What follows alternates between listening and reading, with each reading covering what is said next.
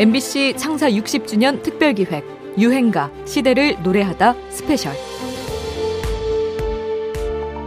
안녕하십니까. 음악평론가 임진모입니다. 군대 군인 이야기가 심심찮게 우리 대중문화에 등장하고 있습니다. 얼마 전까지만 해도 혹독한 군사훈련을 다룬 예능 프로그램들이 유행하더니 요새는 군대 내 폭력성을 고발한 드라마가 화제라고 하네요.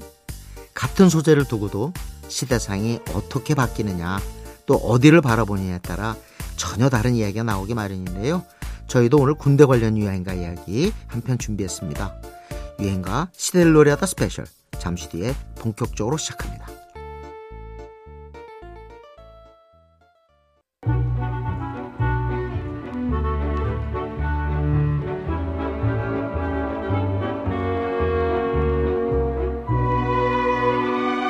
여러분께서는 지금 유행가 시대를 노래하다 스페셜 방송을 듣고 계십니다. 그런데 어떻게 하죠, 김민우 씨? 이제 데뷔를 하셔서 3개월밖에 안 됐는데 정상의 위치에 올라서셨습니다. 그런데 내일 바로 군에 입대하게 되셨는데 아쉬운 점이 있다면요? 그냥 우선 팬 여러분들이 저를 짧은 기간 동안 너무나 많이 사랑해 주셨어요. 네. 어, 그걸 아직 보답을 제대로 못 해드린 것 같은데요. 네. 어, 좀 헤어져서 좀 아쉬운 점은 있고요. 1990년 사랑일 뿐이야를 히트시키며 발라드 최강자로 부상한 김민우.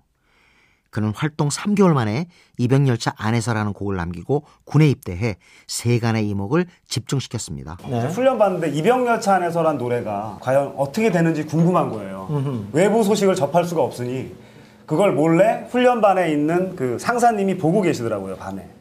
딱 가서 보다가 1등을 하고 있는 거예요. 그래서 저희 부모님이 오. 나가서 트로피를 받고 있는데 어. 그걸 딱 보고 있다가 그 교육 하사님한테 걸려가지고 어. 완전 군장으로 이제 원차려 밤새 돌고 네. 아. 그 정도는 네. 당시 음악 순위 프로그램은 5주 동안 1위를 하면 골든컵이 주어졌죠. 김민호는 사랑일 뿐야로 5주, 입대 이후 자리를 비운 중에도 이병열차 안에서로 또 5주, 그렇게 총 10주 동안 1위에 오르는 기록을 세웁니다. 이병열차 안에서는 어색해진 짧은 머리, 편지와 사진 같은 소재들로 군대에 가는 젊은이들의 마음을 정확히 묘사해 많은 사랑을 받았는데요.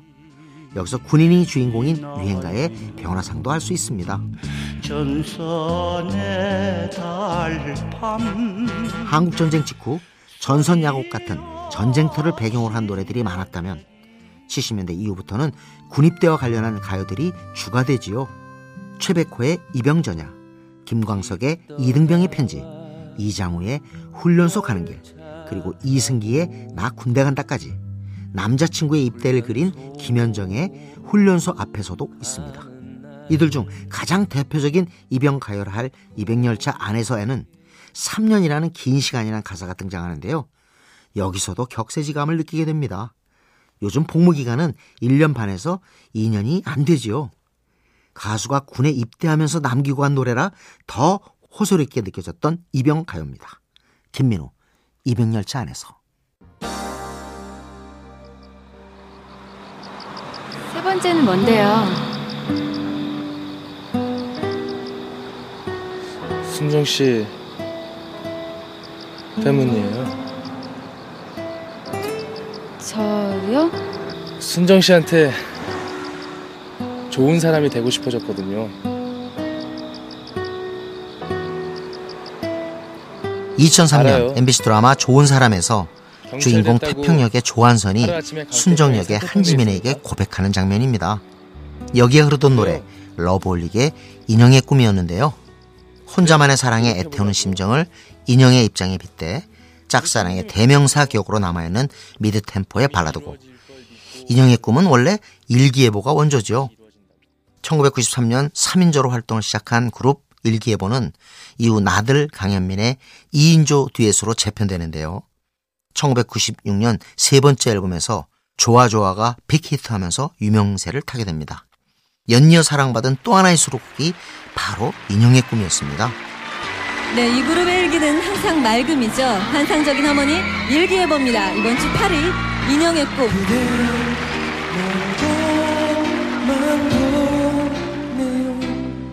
이 곡은 멤버 강현민이 작사 작곡한 노래인데요. 이후로 그는 1990년대와 2000년대를 대표하는 인기 작곡가의 반열에 오릅니다.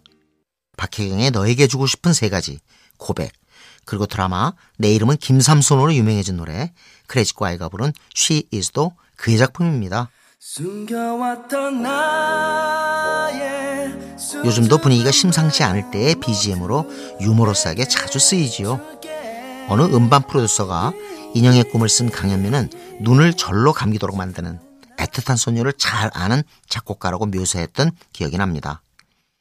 이 곡은 이후 그가 이재학, 지선과 밴드 러브홀릭을 결성해 지선의 목소리로 다시 부르게 하면서 생명력이 더 길어지게 되죠. 강한 멜로디 펀치력으로 짝사랑의 감성을 풀어낸 유행가입니다. 일기예보, 인형의 꿈. 96 대한민국 영상음반 대상 인기상 존재의 이유 김종환 씨 축하드립니다. 네, 요즘에 레코드 가게에 가면은요, 아저씨 존재 있어요? 존재 있어요? 그런데요. 그 정도로 인기가 있다 그럽니다. 근데 김혜수 씨, 김종환 씨 10대 팬들을 몰고 다닌 H.O.T와 젝스키스, 신승훈, 김건모 같은 빅스타들이 활약했던 90년대 중반. 이례적으로 무명 가수의 노래 하나가 빅히트를 기록합니다. 김종환의 존재 이유가 그 주인공이었는데요. 이 곡에는 가수 본인의 절절한 사연이 담겨 있었죠. 우리 셋이 이러고 있으니까 못 가. 그또 울고. 아, 진짜 많이 울었어. 보고 싶어서 많이 울고. 공중전화가 하숙집에 있었어요. 동전을 집어넣고 전화를 걸어서 애들은 잘 잤는지 언젠가는 어, 우리 만날 날이 또 있을 테니까 그때까지 좀 견디자. 남자로서 그 변변치 않아서 어, 이렇게 힘들게 하는데 그때까지 좀 날 믿고 좀 기다려줬으면 좋겠다. 그 전화 통화한 내용을 그대로 가사로 쓴 거였어요. 경제적 사정 탓에 가족과 헤어져 미래를 기약하며 그리운 마음을 노래에 담았던 건데요. 10년의 무명 세월을 극복할 수 있었던 이 노래의 히트 배경에는 사연의 진정성 말고도 비결이 하나 더 있었습니다. 바로 특별한 홍보 방식이었는데요. 한때 음악다방 DJ 출신이었던 김종환은 정식으로 음반을 내기 전 샘플 CD 몇 장을 들고 시장 DJ들을 매일같이 찾아갔다고 합니다. 제가 이 노래를 그 사실은 그 제 DJ들이 그 예. 다운타운 디스크 자키 되시는 분들 중에서 음. 그 시장에 그 동대문하고 남대문 가면은 왜 새벽 시장에 음악들 많이 틀어 주시잖아요. 그렇죠. 그분들이 많이 이렇게 홍보를 해 주셨어요. 예. 저는 그곳에 계시는 DJ 여러분들께서 지금 이 시간이면 이제 일 보고 계시겠네요. 네. 다시 한번 감사드립니다. 새벽 시장이 열리는 광장, 동대문, 남대문과 같은 대형 시장들에서는 상인과 손님들의 고단함과 무료함을 달래기 위해 80년대 후반부터 음악 방송이 진행되고 있었던 거죠. 처음에는 처지는 음악을 틀면 손님들이 싫어한다며 거절도 많이 당했지만 끈질긴 홍보 끝에 기적 같은 일이 벌어집니다. 이 곡이 뭔지를 묻는 손님들이 줄을 서기 시작한 거죠. 급기야 TV 드라마의 주제곡으로까지 쓰이면서 반응이 폭발하게 됩니다. 그렇게 어려움 속에서도 좌절하지 않고 끈질기게 버텨내 가요계를 발칵 뒤집어 놓았던 오늘의 유행가 김종환입니다. 존재의 이유 야, 이 자식들아, 니들은 뭐하고 창수 형님 차를 대게, 어? 괜찮아 괜찮아 네 차는 내가 대야지 피곤한데 들어가 들어가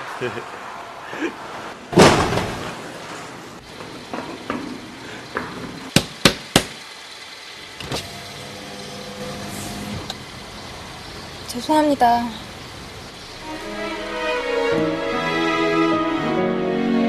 뮤직비디오의 전성기였던 2000년대 초 노래를 영상으로 표현한 걸 넘어 절절한 드라마를 덧붙인 영화 같은 뮤직비디오가 유행이었습니다.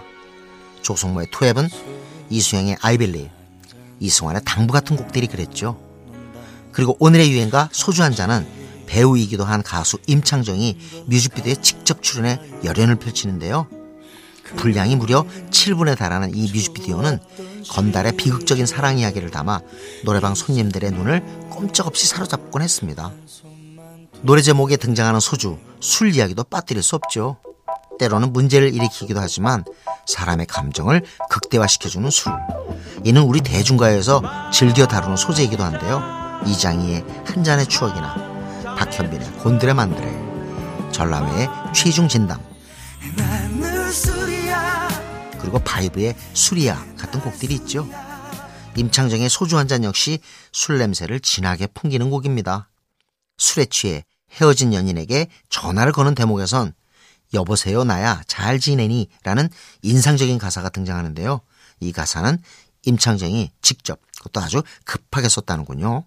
그게 잘못했으면 소주 한 잔 그 멜로디에 예를 들어서 그댈 떠나보는 이렇게 아. 할 뻔했어요. 근데 가사가 그게 아니었구나. 가사가 어. 나온다 그래서 저는 녹음하러 가고 녹음 빨리 하고 저녁 때 스케줄을 또 가야 되는데 가는데 가사가 안 나왔대요. 근데 지금 노래를 안 하면 발매일이 내일 모레 그럴 텐데 아. 시간이 아예 없는 거예요. 지금 못 부르면 가는 도중에 차에서 쓴 거예요. 술에 취한 남자의 순정을 가사로, 노래로, 또 연기로 표현해내 많은 이들의 심금을 울렸던 유행가입니다. 임창정, 소주 한 잔.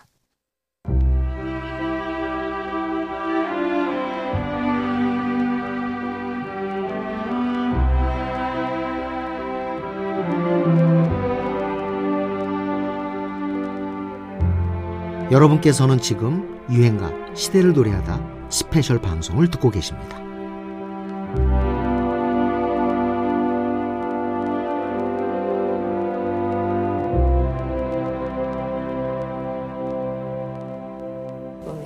낭만에 대하여처럼 저희도 어떤 어, 인생을 터널이라고 치면 이 터널의 끝이 이제 저 멀리서 희미하게 전등불처럼 보이기 시작한 정도의 나이니까 네. 이제 끝은 보인다고요. 뒤가 안 보이거든요. 예. 뒤가 너무 많이 지나와서. 그래서 이제 저희한테 어떤 낭만적인 어떤 얘기는 전부 뒤에 과거에 남아 있지 미래에는 이제 거의 기대하기 힘드니까 가수 최백호는 참 멋있습니다. 남들처럼 한 살이라도 더 젊어 보이려 애쓰지 않고 중년이 지나서도 자기 나이에 걸맞은 멋스러움을 풍긴다고 할까요? 1977년 돌아가신 어머니를 생각하며 쓴 노래 내 마음 갈 곳을 1호로 데뷔한 최백호는 가을엔 가을엔 떠나지 말아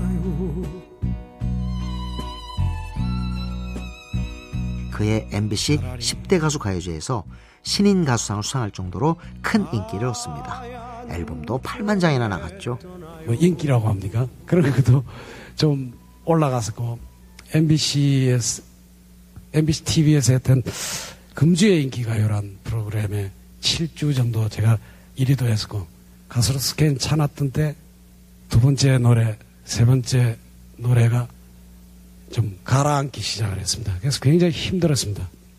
인기라는 게 인기가 아주 높게 있다가 그게 떨어질 때의 기분, 그건 아마 참 이해하시기, 공감하시기 참 힘드실 겁니다. 정말 그 여러 가지로 주변에서 비참한 기분이 들게 만듭니다. 주변에서 뭐 예를 들자면 어, 노래를 하던 데서 출연료를 깎자고 그럽니다. 그건 자존심 굉장히 상합니다. 그래서 안 하게 되죠. 매일매일 아침마다 전화통에 불이 나다가 그 인기라는 게 떨어지기 시작하면 전화통에 전혀 벨이 울리지 않습니다. 방황은 길었습니다. 음악적인 부침에 개인적인 아픔도 겪게 되면서 그는 잠시 무대를 떠나게 되지요. 기인처럼 산에 들어가기도 하고 아예 미국으로 떠나기도 합니다. 긴 방황 끝에 그의 재기를 도운 곡은 오늘의 유행가 낭만에 대하여였습니다. 실험마저 달콤하게 느껴지는 나이가 되고 왠지 가슴 한 곳이 비어있는 느낌이 든다면 누구나 공감할 노래지요.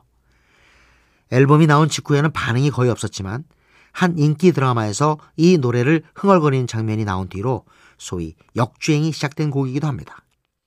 고통과 방황이 치열했던 만큼 더 멋스러운 중년의 회고담입니다. 낭만의 대명사가 된 유행가 최백호입니다. 낭만에 대하여. 음악 퀴즈를 하나 내볼까요? 방금 들으신 곡들의 공통점이 무엇인지 아십니까? 네, 부활, 박은옥, 산울림까지 이들 노래 제목은 모두 회상입니다. 이들과 혼동되지 않으려고 조금 차별화를 기한 회상 노래. 오늘의 유행가는 김성호의 김성호의 회상입니다. 노래 제목이 가수 이름과 겹쳐서 라디오 DJ들이 곡을 소개할 때마다 조금 곤란해했던 제목이기도 하죠. 1989년 발표한 이 곡은 2년이 흐른 뒤에야 라디오를 뒤덮게 됩니다. 가수가 TV에 모습을 비추지 않아서 반응은 느렸지만 대중은 좋은 노래를 놓치지 않았습니다. 첫사랑의 설렘과 사랑이 깨진 후의 슬픔을 잘 표현해내 가요 팬들을 매료시켰죠. 그는 히트를 보증하는 인기 작곡가이기도 했습니다. 황규영의 나는 문제없어, 김지연의 찬바람이 불면, 박영리의 나는 외로움, 그대는 그리움, 박성신의 한 번만 더, 다섯 손가락의 풍선도 그의 작품이었죠. 음반 시장이 하루가 다르게 커가던 1980년대 후반부터 90년대 초반까지는 TV형 가수와 음반형 가수의 구분이 뚜렷해지기 시작합니다. 음반형 가수들은 방송보다는 콘서트와 수준 높은 앨범 제작, 그리고 라디오에 집중했는데요. 음반 판매량은 TV형 가수들 못지않았죠. 김성호 역시 여기에 속했습니다. 오직 좋은 음악으로 승부를 걸어 결국 오래 사랑받는 곡들을 냈지만 노래 제목을 통해 한 번이라도 더 이름이 불려서 조금이라도 이름을 알리고 싶었던 간절한 마음이 느껴지는 것도 같습니다. 김성호입니다. 김성호의 회상. 한 줄기 서늘한 가을바람에 외로움이 실려옵니다. 이 가을 한 줄기 서늘한 바람을 타고 오는 또 하나 신인 신곡 최호섭입니다. 세월이 가면 지켜봐 주시죠. 1988년 데뷔한 최호섭. 그의 아버지는 한국 뮤지컬의 개척자로 통하는 최창권입니다. 패티김의 살짝이 없어요와 최희준 원곡의 조용필도 부른 길 잃은 철새의 작곡자로 유명하죠. 만화 영화 주제가 로버트 태권브이도 그의 작품인데요. 이 곡을 부른 어린이가 바로 당시 초등학교 6학년이었던 아들 최호섭이었습니다. 제 인생에 그 두 곡의 히트곡이 있는데 태권브이와 그 세월이 가면인데 그때 당시 제가 그 김현식 선배하고 밴드를 같이 할, 아. 하다가 바로 이제 솔로 데뷔할 때인데 굉장히 제가 테크니션이었었어요. 테크닉하는 걸 좋아하고 그렇죠, 음. 그렇죠. 이 노래만큼은 그렇게 테크닉이라든가 이런 걸 넣으면 안 되겠더라고. 힘을 다 빼셨네. 그렇죠. 오늘의 유행가 세월이 가면은 최호섭의 큰형 최명섭이 작사한 노래입니다. 그는 샤프의 연극이 끝난 후를 작사 작곡했죠. 최호섭의 동생 최기섭은 원준이의 사랑은 유리 같은 것 그리고 세월이 가면을 작곡한 인물입니다. 아버지 최창권과 최호섭, 최명섭, 최기섭 이렇게 삼형제 모두가 걸출한 뮤지션이었던 거죠. 세월이 가면은 우리 가요계에서 보기 드문 삼형제의 분업과 협업이 낳은 노래인 셈입니다. 최호섭은 이 노래로 스타덤에 오르지만 인생의 히트곡이 딱 둘이었다는 그의 말처럼 이후로는 큰 반응을 얻지 못하게 됩니다. 원래 밴드 활동과 락으로 다져진 테크니션이었던 그에게 세월이 가면의 히트는 오히려 부담이 되었던 걸까요? 하지만 노래만큼은 대중들의 오랜 사랑을 받습니다. 2005년에는 영화 광식이 동생 광태에서 배우 고 김주혁이 다시 부르면서 화제가 되기도 하죠. 세월이 가면 가슴이 터질 듯한 가수에게는 빛과 그림자를 동시에 안겼던 80년대 감성 발라드입니다. 최호섭, 세월이 가면. 소중했던 사랑이 있었음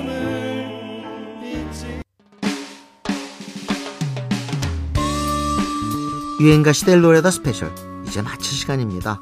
지금까지 저는 음악평론가 임진모였고요. 잠시 뒤 11시 52분 본 방송으로 다시 찾아오겠습니다. 들어오신 여러분 감사합니다.